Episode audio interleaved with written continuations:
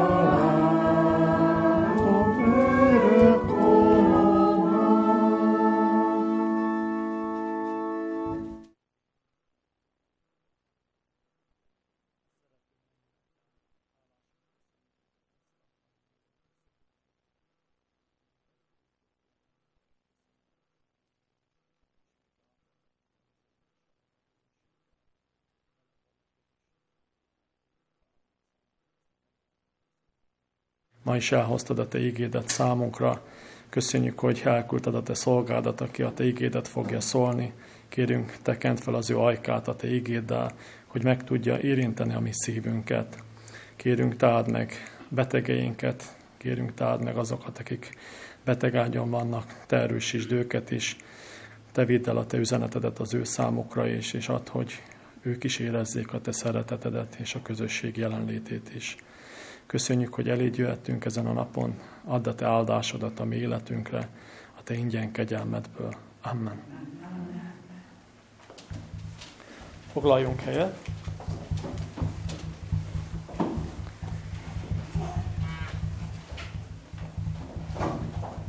Imádkozó nép vagyunk, és a következő heti imáinkban a gyülekezetünkből a Matus házas párt fogjuk hordozni István Gyöngyit és a kislányokat. Betegeink közül Báhidi Tamást, Andreját, Sámsont, Kántor Boglárkát, ő a, a Tamás feleségének, az Andinak, a testvérének a, lánya, és Benkovics Pétert, aki ugye műtét előtt áll. A körzetünkből a gyömörői gyülekezetért imádkozzunk, és az ott szolgálatot teljesítő Fenyvesi Péterért. Most pedig megkérném a szolgálattevőket, hogy gyűjtsék egybe adományainkat.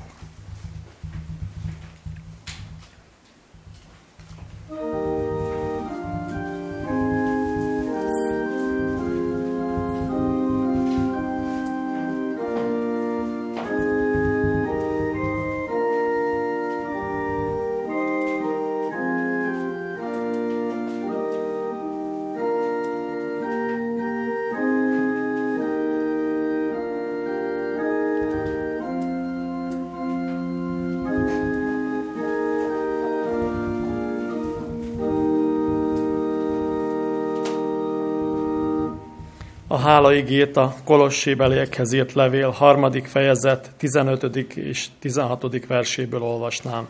És az Istennek békessége uralkodjék a ti szívetekben, amelyre el is hivattatok egy testben, és háládatosak legyetek.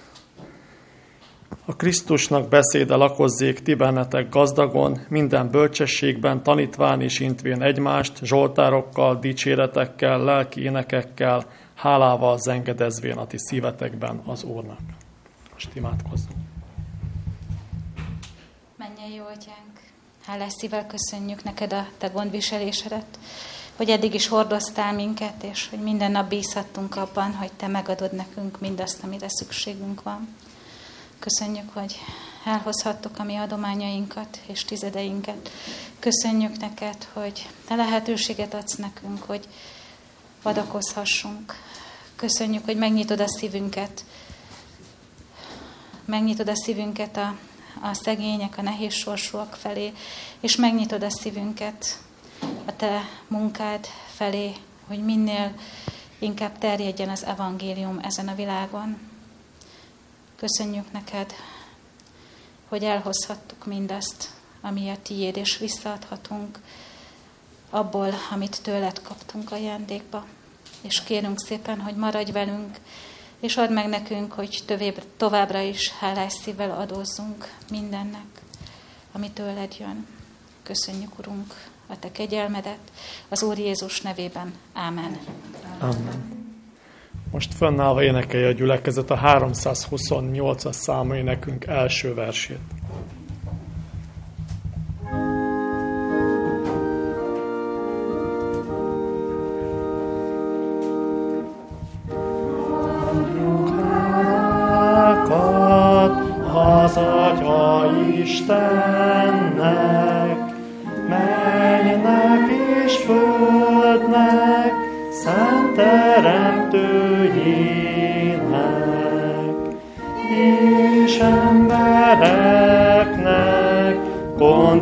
Gondviselőjének, életetőjének.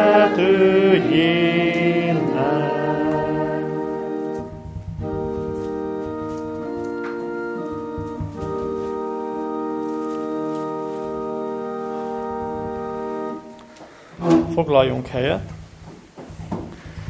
Még két kijelentést, el, vagy három kijelentést elfelejtettem mondani, hogy az imádságokhoz kérnélek benneteket, hogy holnap országos küldött értekezletünk lesz, ahol Zsiga Robertel fogjuk képviselni a gyülekezetet.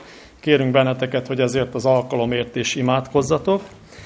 Továbbá jövő hét szombaton 16.30-től testvérgyűlésünk lesz Zoomon keresztül, tehát 16.30-kor erre is hívom a gyülekezetet, tehát az már nem itt lesz, valószínűleg fogjuk hirdetni jövő héten is, de hogy, hogy emlékezzetünkben hordozzuk.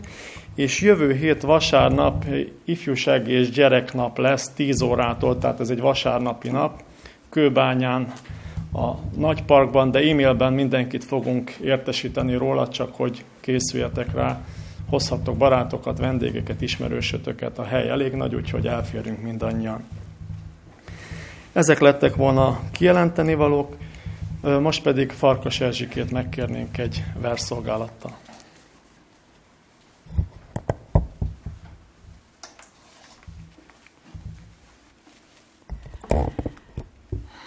Pásko Józsefné a nagy titok.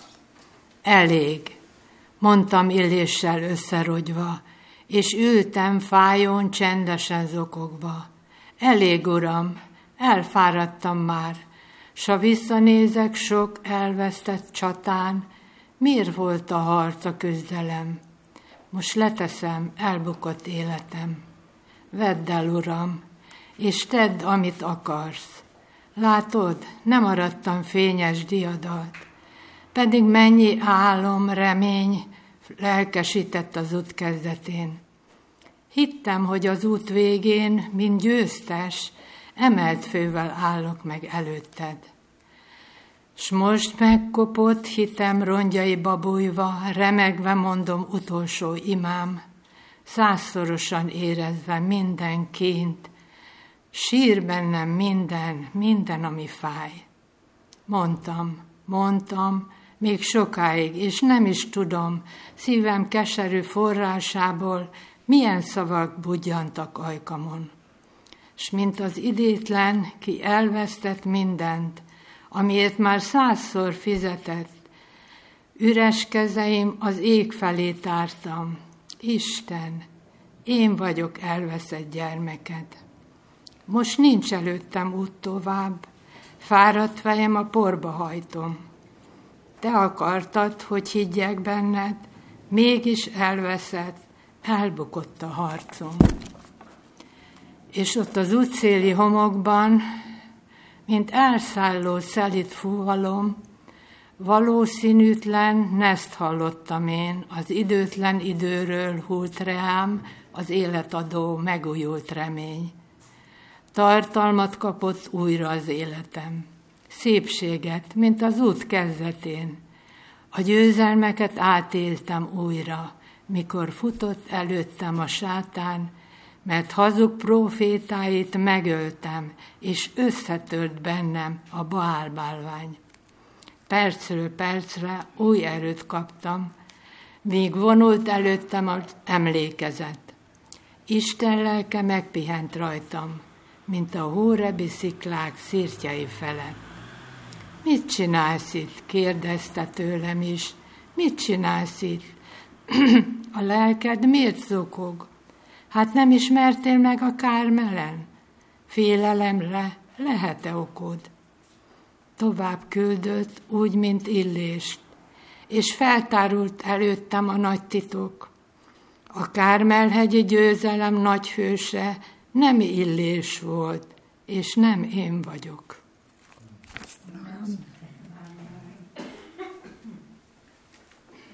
Most nagyon sok szeretettel köszöntjük gyülekezetünkben Vízvári Aladát. Sokunk, sokan ismerjük őt, de a gyülekezet nem minden tagja, ezért megkérném, hogy majd egy pár, pár szóban mondjon magáról valamit. Ő a Székely Bertalan utcai gyülekezetnek az egyik presbiter, a többit majd ő elmondja magáról. És miközben ő beszél, a gyerekeket majd megkérném, hogy fáradjatok előre, mert a gyerek történettel is ő fog szolgálni nektek.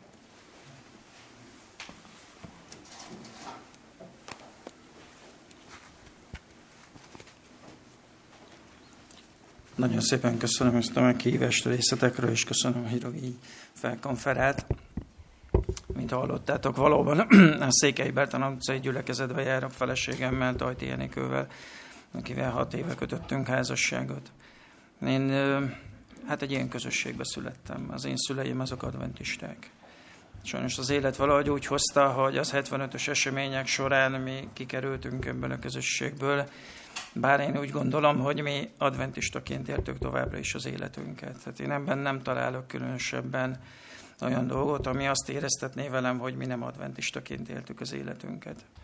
De hála jó Istennek úgy alakult az életem, hogy én vissza tudtam ide kerülni, és én nagyon hálás vagyok, mert én úgy éltem meg ezt a közeledést és ezt a csatlakozást, hogy én csak egy másik gyülekezetbe helyezem át a székhelyemet és örültem is ennek, hiszen olyan testvéreket ismerhettem meg, akikkel azelőtt sosem találkoztam. Meg, megtanulhattam azt is, hogy nem csak 1500 adventista van, hanem 17 millió adventista van a világon, tudjátok, talán már azóta több is, még több. És ez egy csodálatos dolog volt ez, ennek a felismerése, hogy bármerre mehetek a világban, mindenhol találkozhatok adventistákkal. És én hálás vagyok, hogy ennek a szolgálatnak a révén így jutok el más gyülekezetekbe mert másképp nem jutok sajnos. Elég sok feladatunk van a saját gyülekezetünkben, hiszen ott 350 fős tagság. Nem tudjátok képzelni, hogy ott mennyi munka van mindent előkészíteni és a testvérekkel foglalkozni, tehát nem ritkán tudom megtenni azt, hogy más gyülekezetekbe is eljussok, és én ezért nagyon hálás vagyok, hogy most itt lehetek. Hát nem tudom, majd, majd később talán majd az esti Isten tisztelet alkalmával akkor talán bővenben beszélgethetünk. De most a gyerekek lenne a szó. Mielőtt elmondanám ezt a történetet, szeretnék nektek néhány igei részletet felolvasni a Bibliából, a Teremtés könyvéből. Mert én azt gondolom, hogy mi azért vagyunk itt, mert mi hiszünk a teremtésben. És néhány olyan igét szeretnék felolvasni, ami majd a történetemhez fog kapcsolódni. És mondta Isten, pesdüljenek a vizek élő állatok nyüzsgésétől, és madarak repdessenek a föld felett az ég mennyezetének színén. És teremtette Isten a nagy vízi állatokat, és mindazokat a csúszó-mászó állatokat, melyek nyüzsögnek a vizekben az nemük szerint, és mindenféle szárnyas repdesőt az neme szerint. És látta Isten, hogy jó. Folyóvíz jött valaki pedig az édenből a kert megöntözésére. És még két igét és megáldotta Isten őket, és mondta nékik Isten, szaporodjatok és sokasodjatok, és töltsétek be a földet, és hajtsátok birodalmatok alá, és uralkodjatok a tenger halain, az ég madarain, és a földön csúszó mászó mindenféle állatokon. És látta Isten, hogy minden, amit teremtett vala, ímé igen jó. Szeretném megkérdezni a gyerekektől is, és a felnőttektől is, hogy hallotta valaki két dologról. Az egyik, hogy a tengeri fű, és hallotta arról, hogy vannak halott zónák. Hallottatok-e már erről? Na hát képzeljétek el, hogy ez a, ez a tengeri fű a tenger mélyén és az óceánokban van, és ez sajnos kihaló félben van. Létrejöttek a tengerekben és az óceánokban nevezett halott zónák. És ez mind az, azért történt meg, mert mi olyan mértékű szennyeződést teszünk bele a tengerekbe és az óceánokba. Képzeljétek el azt, hogy a Mississippi-ről például hallottatok? Erről a folyóról? Ugye? Ez az Amerikában az egyik legnagyobb folyó. Képzeljétek el, hogy Magyarország területe 93 ezer négyzetkilométer. Gondolom már a nagyobbak azok már úgy nagyjából láttak térképet, hogy hogy néz ki Magyarország. Képzeljétek el, hogy minden nyári szezonban a Mississippi-nek a folyója az óceánokban, a mexikai öbölnél 20 ezer négyzetméter tesz, négyzetkilométer tesz halottá. Teljesen halottá. Egyetlen élőlény sincsen benne szinte. Ez egy megdöbbentő dolog. És mindez azért történik, mert nitrátokat és foszfátokat engedünk a tengerbe és az óceánokban. Azért van, mert nem kíméljük a környezetünket, pedig hogy olvastuk? Isten ránk bízta, felelősséggel tartozunk a környezetünkért. Bevallom őszintén, hogy én sem voltam nagy környezetvédő. De a Jóisten úgy hozta, hogy olyan szerencsés helyzetbe kerültem, hogy kertes házunk lett. És mióta elkezdtem kertészkedni, azóta fedeztem föl, és kaptam a gyerekektől egy könyvet, aminek az a címe, hogy Csodálatos bolygónk. És ez a könyv megdöbbentett, hogy mennyire felelőtlenül éljük a mi életünket, mi adventisták is. Pedig nekünk élen kellene járnunk a természetvédelemben és a környezetvédelemben. De hogy egy picit még közelebb hozzánk hozzam ezt a történetet, melyik az a két folyó, ami Magyarországnak a két legnagyobb folyója? Tudjátok-e vajon? Duna és Tisza. Pontosan. Hova torkollék be a Duna és a Tisza? Fekete-tengerbe. Hát képzeljétek el, hogy a Fekete-tenger az egyik olyan, ahol természetes módon is létrejött a halott zóna. Eredetileg volt a Fekete-tengerben egy halott zóna. És hogy egy kicsit megemlítsem a tengeri fővet is, ugye, mert arról mondta, azt kérdeztem tőletek, hogy ismeritek el. Bámulatos a tulajdonsága. Képzeljétek el, hogy a, a, arra kérlek benneteket, hogy vegyetek egy nagy levegőt. Jó? És fújjátok ki. Mi az, amit most kifújtatok? Talán a nagyobbak azok biztosan tudják. Mit fújtunk ki? Széndiokszidot. Na hát képzeljétek el, hogy ez a fű, ennek a tengeri fűnek pontosan ez az egyik fő tulajdonsága, hogy ezt köti meg a tengerekben. Az egész földünk széndiokszid tartomának a 10%-át a tengeri füvek kötik meg. És képzeljétek el még egy döbbentő adat, 30%-kal gyorsabban, mint minden más. Döbbenetes adat? Na de, hogy mivel mi pusztítjuk ezeket, ezért gyakorlatilag azokban a részekben sajnos elpusztulnak az élőlények. Érdekes módon egyetlen élőlény él meg. A medúzák. Képzeljétek el, ők meg szeretik az ilyen zavarost. Ez is egy megdöbbentő, hogy minden más elpusztul, a medúzák meg pontosan. És sajnos a medúzák között is vannak olyanok, amik nagyon is mérgezőek.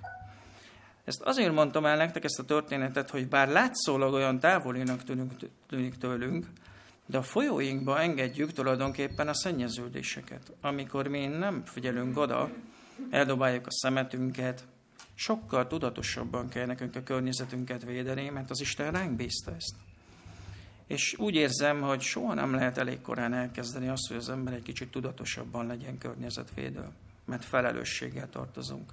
Mert Isten azt mondta, hogy ő el fog jönni egyszer, hogy megbüntesse azokat, akik nem kímélték a Földet, akik nem tisztelték ezt, amit ő alkotott.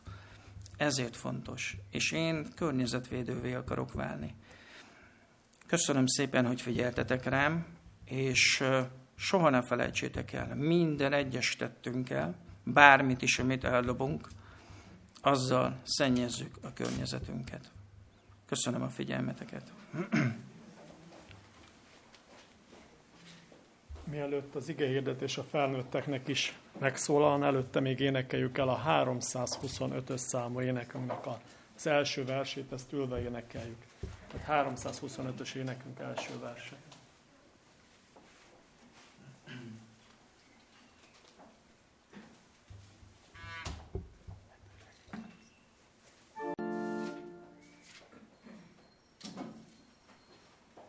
Át is adnám a szót Aladárnak.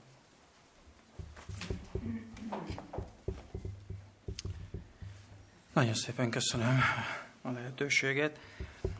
Egy nagyon igen érdekes témával készültem már. Amit láthattátok, mert megkérdezték, hogy mondjam el az alapigét. Máté 6. fejezetéből 24. verset választottam, amely így szól. Senki sem szolgálhat két úrnak, mert vagy az egyiket gyűlöli, és a másikat szereti, vagy az egyikhez ragaszkodik, és a másikat megveti. Nem szolgálhattok Istennek és a mammonnak. Azt gondolom, hogy bizonyára akik előtte, mint felálltak, nagyon sokszor beszéltek már erről az igéről. Mégis azt gondolom, hogy a, hogy az egész közösségünk egy ilyen problémával küzd, hogy valami, mintha nem értettük volna meg, hogy ez mit is jelent. Illésnek egyszer fel kellett tenni azt a kérdést, hogy meddig sentik el tök két felé, nem pedig fantasztikus, milyen csodát művelt, és mégis fel kellett tenni ezt a kérdést. Tudjuk, pontosan érezzük ezt, hogy 6000 éve folyik egy küzdelem sátán és Isten között. És miről is szól ez a küzdelem? János, János levelében olvashatunk a harmadik fejezetben, nyolcadik versében egy verset, ami arról szól, hogy a, aki a bűn cselekszi, az ördögtől van, mert az ördög kezdettől fogva bőven leledzik. És így folytatja, azért jelent meg az Isten, hogy az ördög munkáját lerontsa. Kedves testvérem, ez egy csodálatos vers. Azt mondja, hogy Isten azért jelent meg, hogy az ördög munkáját lerontsa. Hagy idézzek egy másik szerzőtől is egy verset, jó? Péter első leveléből, az ötödik fejezetből a nyolcadik verset idézném. Józanok legyetek. Vigyázzatok, mert a ti ellenségetek az ördög, mint ordító oroszlán szerte jár, keresvényt kit elnyeljen. Bizonyára erről is már sok-sok hirdetést hallottunk. De vajon mennyire jut el a tudatonkig? Mennyire érezzük a mindennapjainkba ezt a kérdést? Mennyire jutunk odáig el, hogy ezt komolyan is vegyük? Szeretném, ha egy ószövetségi igét megnéznénk, és egy ószövetségi történetbe egy pillanatra belepillantanánk. Emlékeztek, hogy hogy kezdődik jobb története? Mit láthatunk ott az elején? Azt láthatjuk, hogy az angyalok elmennek az Isten dicsőíteni, igen, és ki jelenik meg ott? Setten. De Setten vajon miért jelent meg ott? Mi volt az ő szándéka, amikor megjelent ott? Azért volt, az volt a szándéka, hogy kifejezze hódolatát és dicséretét Istennek. Ugye? Jól tudjuk a történetből, hogy azért ment oda, hogy végrehajtsa a szándékát. A Biblia, amiről beszél, azt mondja, hogy emberölő volt kezdettől fogva. Semmit sem változtak a szándékai. Akkor sem. Azért ment oda, hogy végre tudja hajtani. Heves testvéreim, Setennak ma sem változtak a szándékai. Ugyanúgy megjelenik az Isten tiszteleteinken is. Kikutatja az igét, amit mi akarunk olvasni, amiről akarunk gondolkodni. Ugyanígy meg szeretnék aparintani az értelmünket és a szívünket ma is. Semmit sem változott mindent felhasznál azért, hogy ellopja tőlünk. Mert jól tudja, hogy az igének és az evangéliumnak egy megszentelő hatása van az emberi életre. Nagyon jól tudja. És szeretném, ha most egy verset meghallgatnánk. Meg kéne menni őt, hogy mondja el ezt a verset.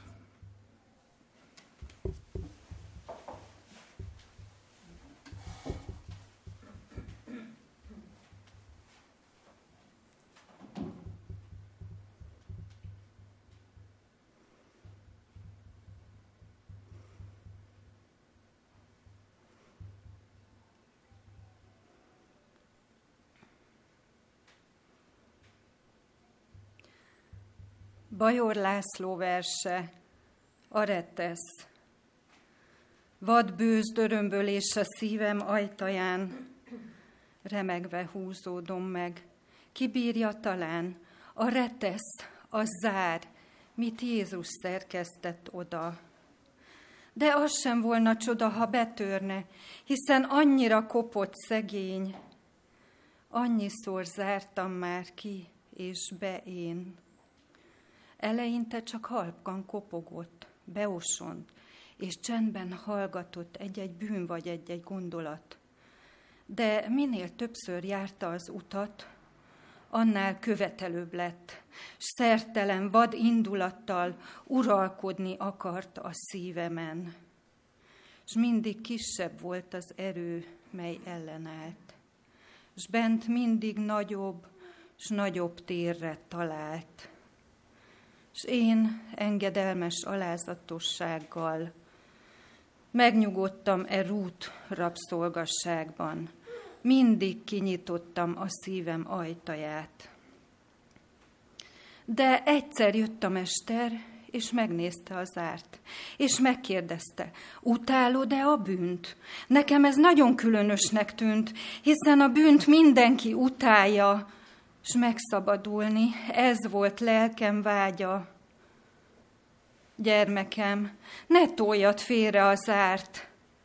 Többet nem kérdezett, nem beszélt, nem várt. Sietett tovább a szíveket vizsgálni, és nem volt hajlandó a szívemben megállni. Az ajtóra toltam a reteszt, és ekkor láttam, hogy ez egy kis kereszt, mely tündökölni kezdett fényesen. De ismét felcsattant a kopogás élesen, s eltűnt lassan, tompulva a fény. Ijedtem, félénken bújtam meg én. Vajon mi lesz? A dörömbölés vadul erősödött, s kint valaki dühösen felnyögött. Mi ez? Nyisd ki hát az ajtót rögtön, nem lehet a szíved bezárt börtön. A vágy van itt, a régi jó barát. Hallgatok, nem tárom fel a szívem ajtaját, az mind dühösebben dörömbölni kezd, és én félő szívvel nézem a reteszt. Az meg újból, lassan fényleni kezd, és én nagy űrt érzek a szívem belsején. Most először, vajon ez mi lehet? Imára kulcsolom lassan a kezem. A dörömbölés vadul erősödik, a szenvedély az, mely most kint küszködik, a fénylő, ragyogó retesz erejével, és próbálkoznak most már kettessével, majd jönnek sorban, jön az élvezet, a harag, a bírvágy, a gyűlölet, a káröröm, a düh, az indulat a féltékenység és a rossz hangulat.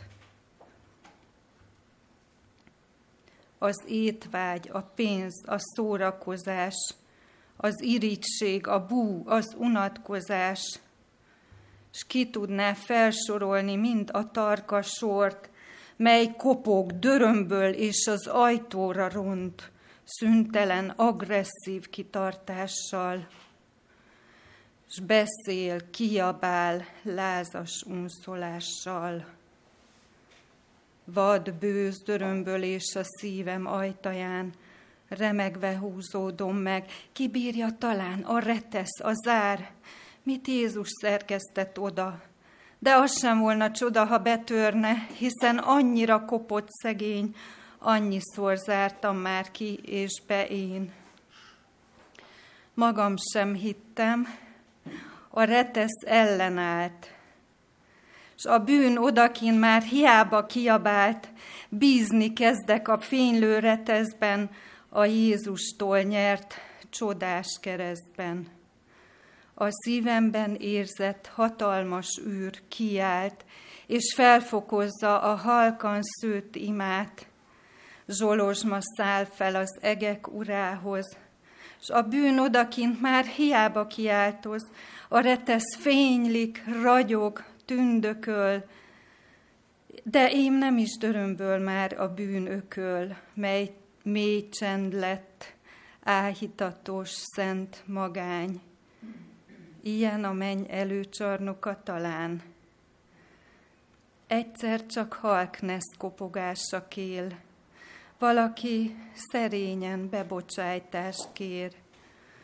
Az ár most még inkább tündökölni kezd, bátor léptekkel az ajtóhoz megyek, eltárom félre a reteszt, kitárom, s mit látok, hatalmas egek, egy fényes sor vonul be csendesen, egyiket, másikat fel is ismerem, itt jön a béke, ez a nyugalom, itt jön a derű és az írgalom, a hűség, a jóság és a szeretet, vígasztalás, mely szárít könnyeket, szelítség, alázat, kitartás, tűrés, könyörület és egymást megbecsülése.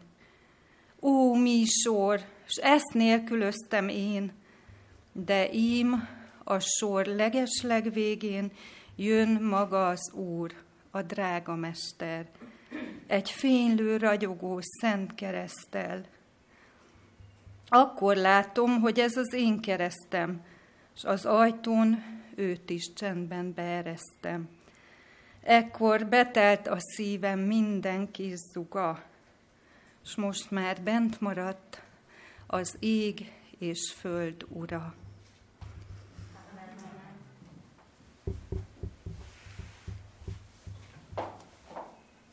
Köszönjük szépen. Remélem, hogy a ti szívetek is megtelt. Nem akarom elrontani, de azért szeretném folytatni, hogy Sejtennek még sajnos milyen tervei vannak, és majd szeretnék arra is rátérni, hogy hogyan lehet ellene védekezni. De azért fontos, hogy erről beszélgessünk, hiszen nekünk fel kell ismernünk.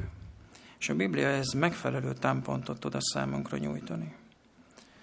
Kedves testvéreim, amikor mi imádságban összegyűlünk, amikor azért fohászkodunk az Istenhez, hogy adjon erőt, értelmet és bölcsességet, hogy mindezt a közönyt, közömbösséget, lustaságot le tudjuk győzni, ő akkor is megjelenik.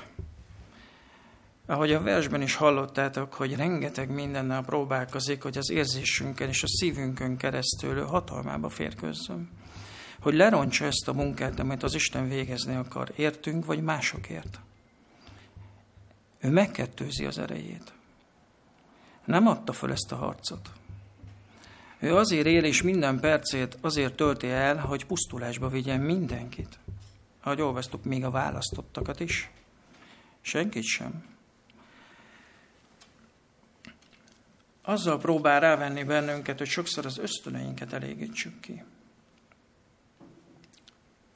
Sátán azt is tudja, hogy ha rá tud venni bennünket, hogy elmulasszuk az imát, elmulasszuk a Bibliának a tanulmányozását és az evangélium forgatását, akkor védtelenekké leszünk.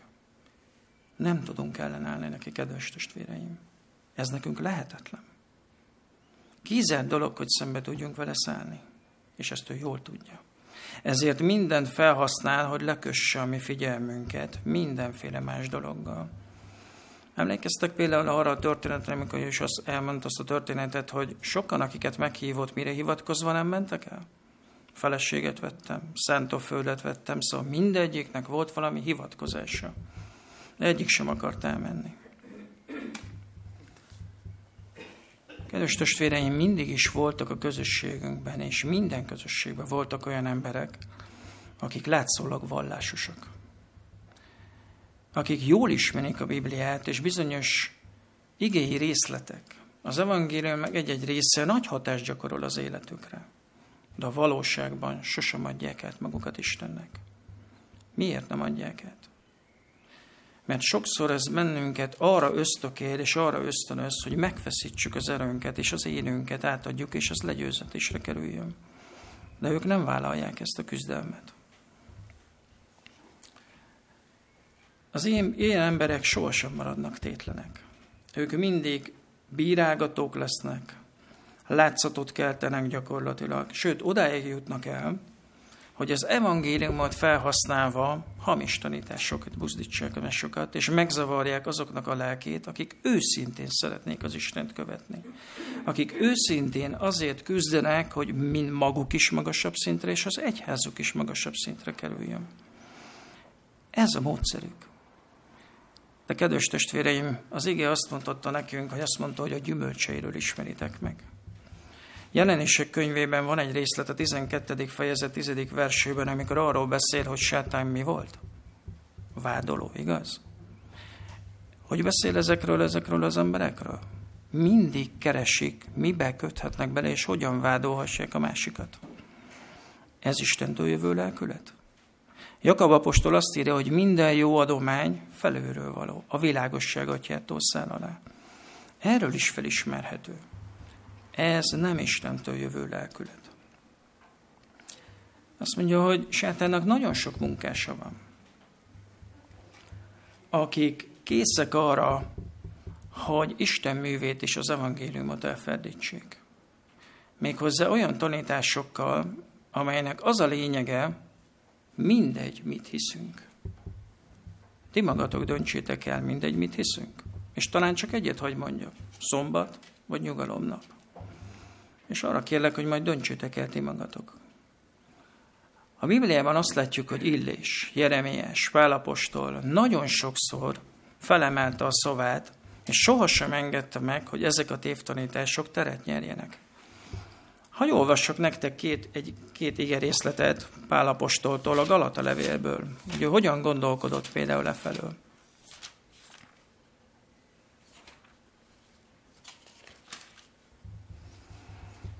Első fejezet, hatodik és hetedik verse. Így fogalmaz. Csodálkozom, hogy attól, aki titeket Krisztus kegyelme által elhívott, így hamar más evangéliumra hajlotok. Holott nincs más. De némelyek zavarnak titeket, és el akarják ferdíteni a Krisztus evangéliumát. Világos beszéd? Vagy a harmadik fejezet első verse például így fogalmaz. Ó, balgatag Galácia belileg! kicsoda igézet meg titeket, hogy ne engedelmeskedjetek az igazságnak, kinek szemei előtt a Jézus Krisztus úgy iratott le, mintha ti közöttetek feszítetett volna meg.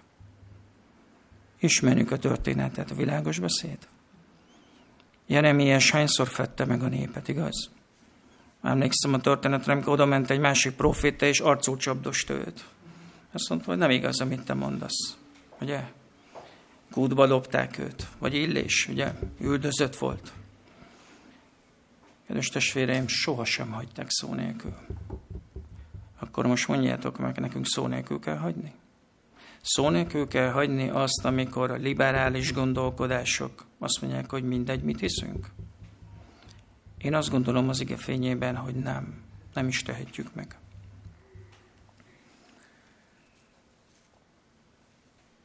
ha az ember a Bibliát nem imádkozó lelkülettel veszi a kezébe, hanem alázatos szívvel, még a legegyszerűbb dolgokat is el tudja ferdíteni. És nagyon sokan esnek ebbe a csapdába. És sátán tudja ezt. Ezért akar elvenni bennünket, hogy ne imádkozó és ne alázatos lelkülettel olvassuk a Bibliát. Sokan csak szövegrészleteket emelnek ki, csak versrészleteket, de miért is? hogy a saját általuk elgondolt dolgokat alátámasszák. Lehet, hogy ez a szöveg összefüggésében egészen más következtetésre jutna az ember, de nem teszik. Mert a szívüket meg kéne aláznia, és ez sokkal fontosabb annál, hogy a saját érdekeiket támasszák alá, mint hogy az Istennek engedelmeskedjenek. A Bibliának, kedves testvéreim, van egy rendeltetése. Az egyik legfontosabb rendeltetése az, hogy az azok, akik olvassák, akik keresik és kutatják, azokat útba igazítsa. Pontosan megtudhatják belőle, hogy mi is az Isten kívánálma, és mi az Isten gondolata. Afelől, hogy üdvösségünk legyen. Láthatjuk, hogy Dánielhez, Jánoshoz például angyalok jöttek. De maga Jézus Krisztus is eljött, hogy szólja. Habakuk könyvében olvashatjuk azt, amikor azt mondta, hogy írjátok föl a látomást, igaz? Azt mondta, írjátok fel hogy olvasható legyen, igaz? Akkor a Biblia biztos, hogy útba igazít bennünket. Nagyon sokszor csak azért nem találjuk meg, mert mi nem keressük. Azt mondja Zsoltárok könyvében a 97. fejezet 11. verse, hogy minden igazi őszinte hívő előtt, lélek előtt az igazság világossága feltárul. Azt mondja, világosság támad az igazakra. De mondhatnám, sorolhatnám Ézsaiás könyvéből, ugye? Hát nem Istenétől tudakozódik az ember? Jakab levele, aki arról beszél, hogy akinek nincs bölcsessége, kérje. Azt mondja, hittel kérje az Istentől. Például a szédek könyve például. Tele van bölcsességekkel és tanácsokkal. Egyetlen egyhez sem jut, és nem lép előre a szentség útján, ahol a tagok maguk nem mennek a szentség útján. Nincs olyan egyház. Kedves testvéreim, az egyház mi vagyunk. Én, ti, mindannyian, mi raktuk össze ezt az egyházat. De ha mi magunk nem forgatjuk és nem veszük kezünkbe az evangéliumot, a Bibliát, hogyan juthatnánk a szentség kérdésében előre?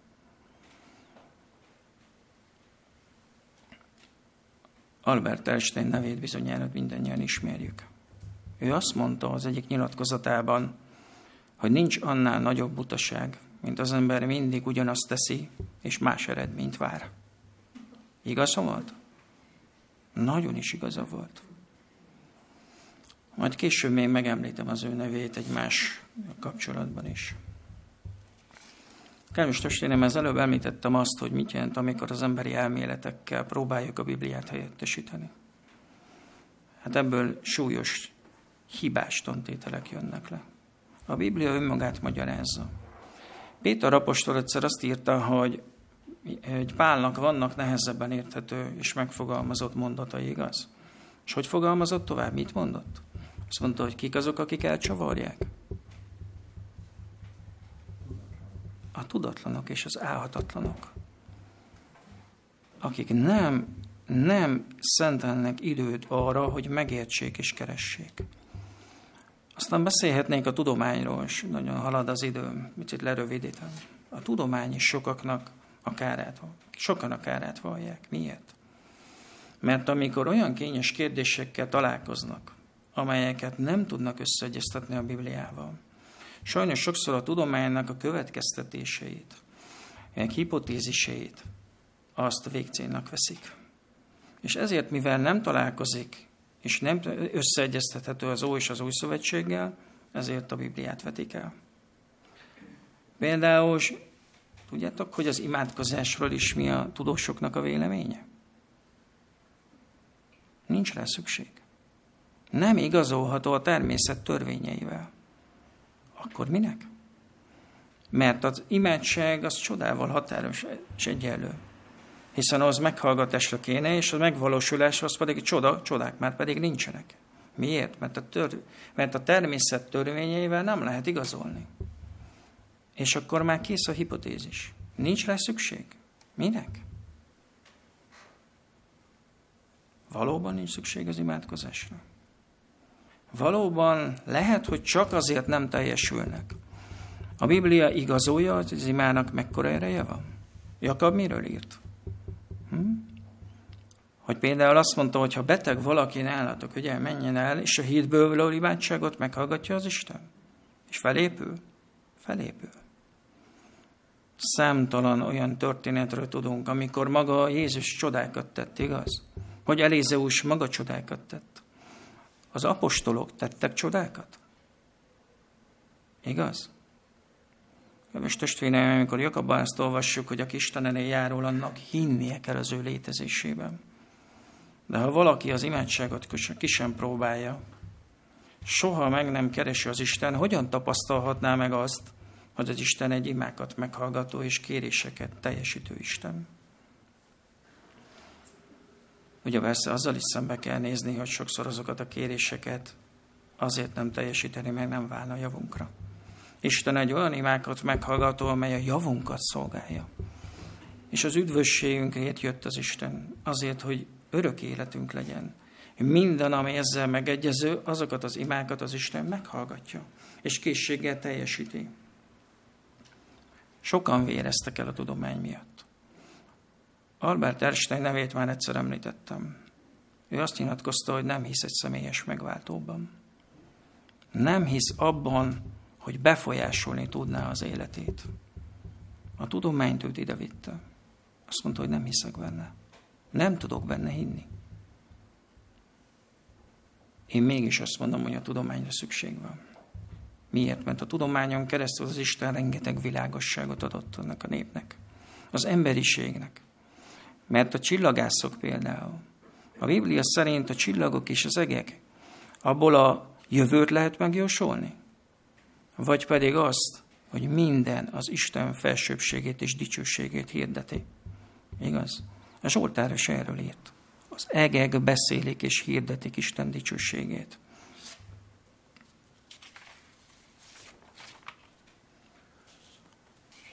De van néhány újabb tétel. Jézus Krisztus személye. Sokan nem fogadják el Jézus Krisztust, hogy ő már létezett a világunk megalapítása előtt. Nem fogadják el Isteni személyként. Kérdezem, hogy ha az a személy nem fogadja el, hogyan lehet fogalma a megváltásról? Hogyan lehet arról a munkáról helyes fogalmakat alkotni, ahol pontosan a központi szereplőjét nem fogadja el és nem ismeri el? Ítéljétek meg ti magatok. De azt a tanácsot is megfogalmazza a Biblia sajnos, hogy az én embereket nem lehet meggyőzni. Nem tudjátok meggyőzni őket. Sajnos, mert az érvek, az észérvek nem használnak nekik. Van egy másik szövevényes csapda is. Amikor azt, valljuk, azt vallják sokan, hogy sátán tulajdonképpen nem is létezik. A Bibliában sátán csak a, azért használja a Biblia, hogy az embernek a bűnös gondolatait valahogy meg tudja jeleníteni. Hát azt olvastuk. Egy bűnös gondolat jelent meg az Isten előtt, amikor Jobbot kikérte? Vagy egy valóságos lényről beszélgetünk? Ez is mindig oda vezethető vissza, hogy hiányosak az ismeretek. És olyan tantételeket fogalmaznak meg, amelyek kiragadottak a Bibliából.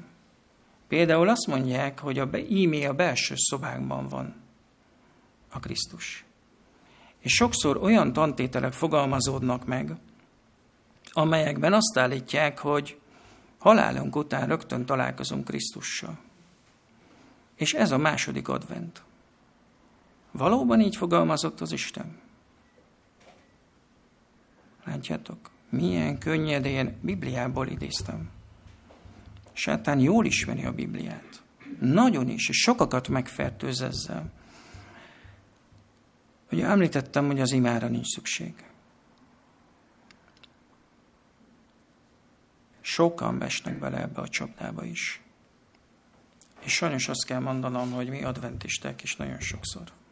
Bár valljuk, hogy imád, imádkozunk. De kérdezzem én is, tegyük fel magunk számára ezt a kérdést. Hogy lehet az, hogy akkor a közösségünk nem tud előre lépni a megszentelődés útján?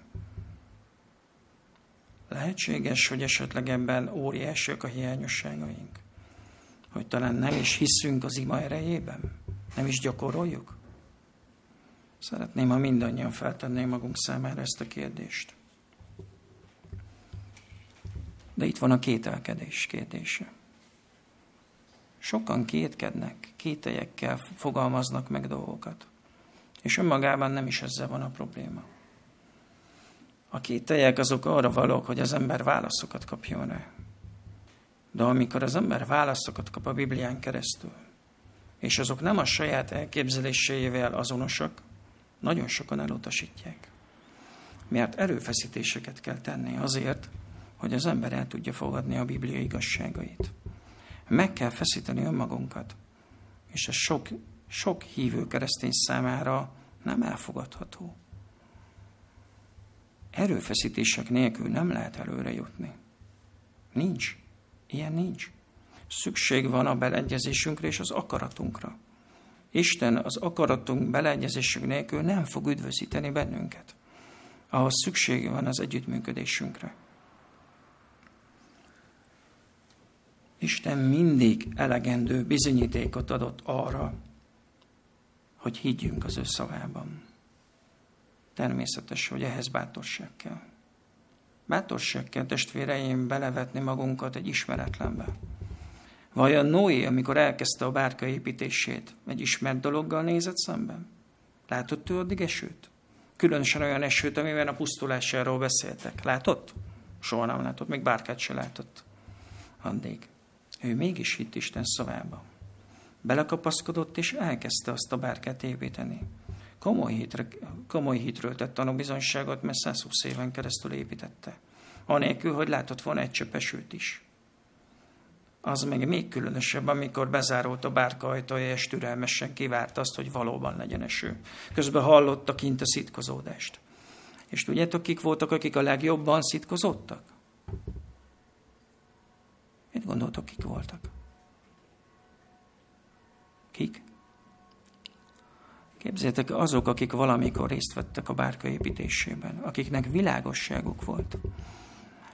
Sokszor azt hangoztatják tudósok, most nem sokára befejezzem, mert látom, hogy elment az időnk, hogy Isten azért nem válaszol az imákra, mert az Isten még kötik a saját természeti törvényei is. Isten nem avatkozik bele a természet törvényeibe. Valóban igaz ez? Istent kötik a saját törvényei? Hát nem ő alkotta? Jeremiásnál azt mondta egyszer, hogy ha a napot is a holdat megváltoztathatjátok, na akkor, majd akkor elfogy az én kegyelmem és irgalmam Dávid házától. De addig nem. Hát azóta sem sikerült. Téves fogalmaink vannak sokszor Isten, és pontosan azért, ahogy megfogalmazta Tamás is, a tudatlanság. Sokszor a tudatlanság az egyik legnagyobb bűn. Azért, mert az ember azt hiszi, hogy az emberi bölcsesség, és elkezdenek olyan dolgokat kutatni, amelyeket Isten sosem, sosem hozott, és sosem mondta ki, hogy ezt nekünk ismernünk kellene.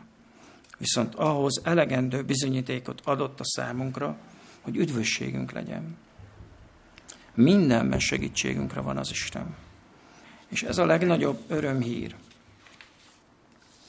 Kedves testvéreim, hogy az Isten a Szentíráson keresztül az atyánk olyan bölcsön rendelkezett, hogy mindaz, ami útba igazít, ami célba érkezéshez segíthet bennünket, az ebben megtalálható.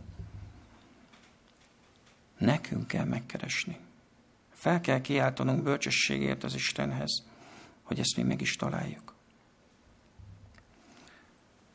Az Istennel szembeni bizalmatlanság a sajnos a, a meg nem újult szívnek a természetes hajtása. Ez a természetünk. Az Istennel szemben bizalmatlanok vagyunk. És ameddig nem újul meg a szívünk és a gondolkodásunk, addig ez marad. Addig bizalmatlanok és hálátlanok is leszünk, ezt kimerem mondani. Nem tudunk hálások lenni, addig az Istennek még nem találunk bizalmat, és hogy is olvastam az elején az igét? Vagy szereti az egyiket, és a másikat gyűlöli, még nem szeretjük az Istent. Szeretete nélkül nem lehet engedelmeskedni. Addig az csak egy erőltetett engedelmesség. A hitet a Szentlélek ébreszti bennünk. És csak akkor nő, ha ápoljuk. Kedves testvéreim, senki sem válhat erős hidővé, ha céltudatos erőfeszítés nélkül. Senki. Céltudatos erőfeszítés nélkül. Senki. Ha hagyjuk, hogy a hitetlenséggel foglalkozzunk, a kételjeinkkel foglalkozzunk, kedves testvéreim, az úgy fel fog erősödni, de olyan mértékben fel fog erősödni, hogy végül teljesen Isten tagadókká tudunk válni. Ez lett a veszély nemzedéknek. Pedig azt írja jobb könyvébe, hogy jóval töltötte meg az ő házaikat. És mégis azt mondták neki, nincs rád szükségünk. Nincs rád szükségünk. Miért? Mert a szívük nem újult meg. Nem tudtak hálások lenni a napfényért, mindazért az áldásért, amit ők kaptak az Isten kezéből. Ezért egy nemzedék elpusztult. És mit gondoltok, a mi nemzedékünkkel mi lesz? Hogyan beszélt Péter apostol? Mit mondott Péter? a levelében. Olyan világosan és szépen fogalmazta meg. Azt mondta, hogy vannak, akik kész, kész nem tudják, akik elfelejtik. De ahogy fogalmazta még a végén, azt mondta, az Isten nem vízözön által, de tűzözön által elpusztítja és megtisztítja ezt a földet. Egyszer lezárul a föld történelme. És sátának az a célja, hogy mindenkit magával vigyem. Tudja, hogy el fog pusztulni. Neki nincs veszteni valója. A Biblia azt fogalmazza meg számunkra, hogy ma, ha az ő szavát halljátok, meg ne keményítsétek a ti szíveteket. Bálám történetük jut eszembe. Bálám, aki valamikor egy igaz profétaként indulva egy szörnyű proféta lett. Hányszor próbálta meg megátkozni Isten népét? Sikerült neki? Nem tudta. Nem mondhatta ki az átkot. Áldást kellett mondania. Kedves testvéreim, sátán ezt is tudja, hogy mindaddig nem diadalmaskodhat felettünk, ameddig mi az Istennel szövetségbe vagyunk. Jól tudja. Nem tud. Az erő nem abban van, hogy mi egyetemeket végeztünk. Nem abban van, hogy ebbe az adventista vallásba születünk. Nem a származásunk, nem a tudásunk miatt van, hanem ahogy Zakariásnál mondja, nem erővel, nem hatalommal, hanem az én lelkem által, az én erőmmel. Kedves testvéreim, ezt jól tudja. És arra szeretnének gúzdítani benneteket, hogy ahogy Jézus Krisztus mondta az imájában, tanuljuk meg, hogy kimondjuk azt, és ne vigy minket a kísértésbe, de szabadíts meg a gonosztól. Az életem egyik legjobb tapasztalata az volt, amikor egy különleges kéréssel fordultam az Istenhez. Az imádságom első mondatában azt is kimondtam, hogy legyen meg a te akaratod, de hozzátettem azt is. Nem azért mondom ki, mert egyetértek vele, hanem azért, mert nem akarok még magam számára sem hazudni, mert úgy is tudom, hogy tudod. Nem értek vele egyet. De mivel ezt olvastam, ki akarom mondani. Fél év után úgy kezdtem az imámat. Legyen meg a te akaratod időbe telt, míg a szívem az értelme megértette, hogy Isten a legjobbat akarja nekem. És fél évvel később teljesítette a kérésemet. De nekem kellett végigmenni ezen az úton. Én mindannyiunk számára azt kívánom, éljünk azzal a lehetőséggel, amit az ima és az olvasás készít a számunkra, mert csak így lehet a szentség útján előre haladni. A közösségünk nem lesz szentebb attól, hogy mi ide járunk szombatról szombatra, és közben elhanyagoljuk az otthoni szembenézéseket. Amikor ma a munkahelyünkön, amikor a feleségünkkel szemben tiszteletlenek vagyunk, ne várjuk, hogy az Isten alkalmassá tesz bennünket arra az életre, mert ezt nekünk kell megtenni. Szembe kell nézni az önmagunk hibájával. És emlékszetek a versre? Hogy dörömbölt? Azt mondta, a jó barát van itt. De utána hogy folytatta, amikor Jézus Krisztus megjelent ott? Némelyiket felismertem. Némelyek, amelyek a boldogsághoz segítettek. Ezt kívánom mindannyiunknak. Ne felejtsük el, hogy milyen munkát végezhetem, de fussunk, meneküljünk Istenhez. Azt mondta Jakab apostol, álljatok ellene az ördögnek, és elfut tőletek. Ezt kívánom mindannyiunk számára. Amen.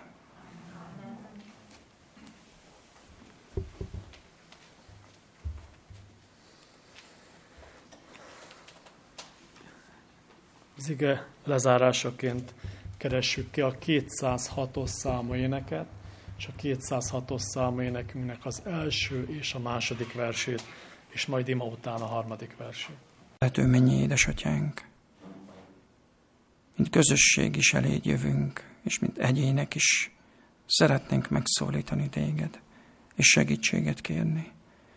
Belátjuk, hogy olyan veszélyes területen kell élni az életünket, ahol minden percben veszélynek és támadásnak vagyunk kitérve.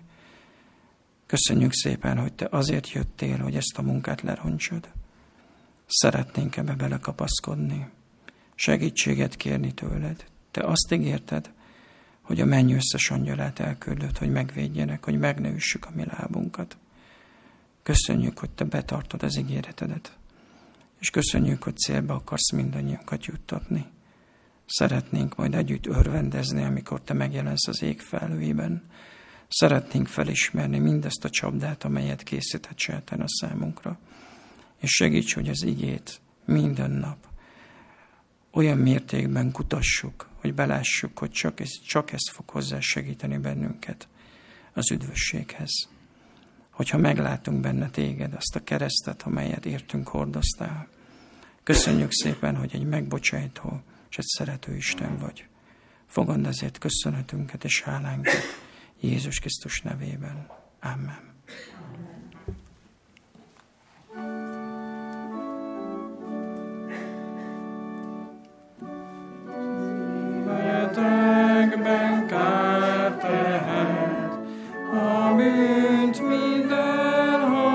Ki nem jár gonoszok tanácsán, bűnösök útján meg nem áll, és csúfolódók székében nem ül, hanem az Úr törvényében van gyönyörűsége, és az ő törvényéről gondolkodik éjjel és nappal. És olyan lesz, mint a folyóvizek mellé ültetett fa, amely ideje korán megadja gyümölcsét, és levele nem hervad el, és minden munkájában jó szerencsés lesz. Amen.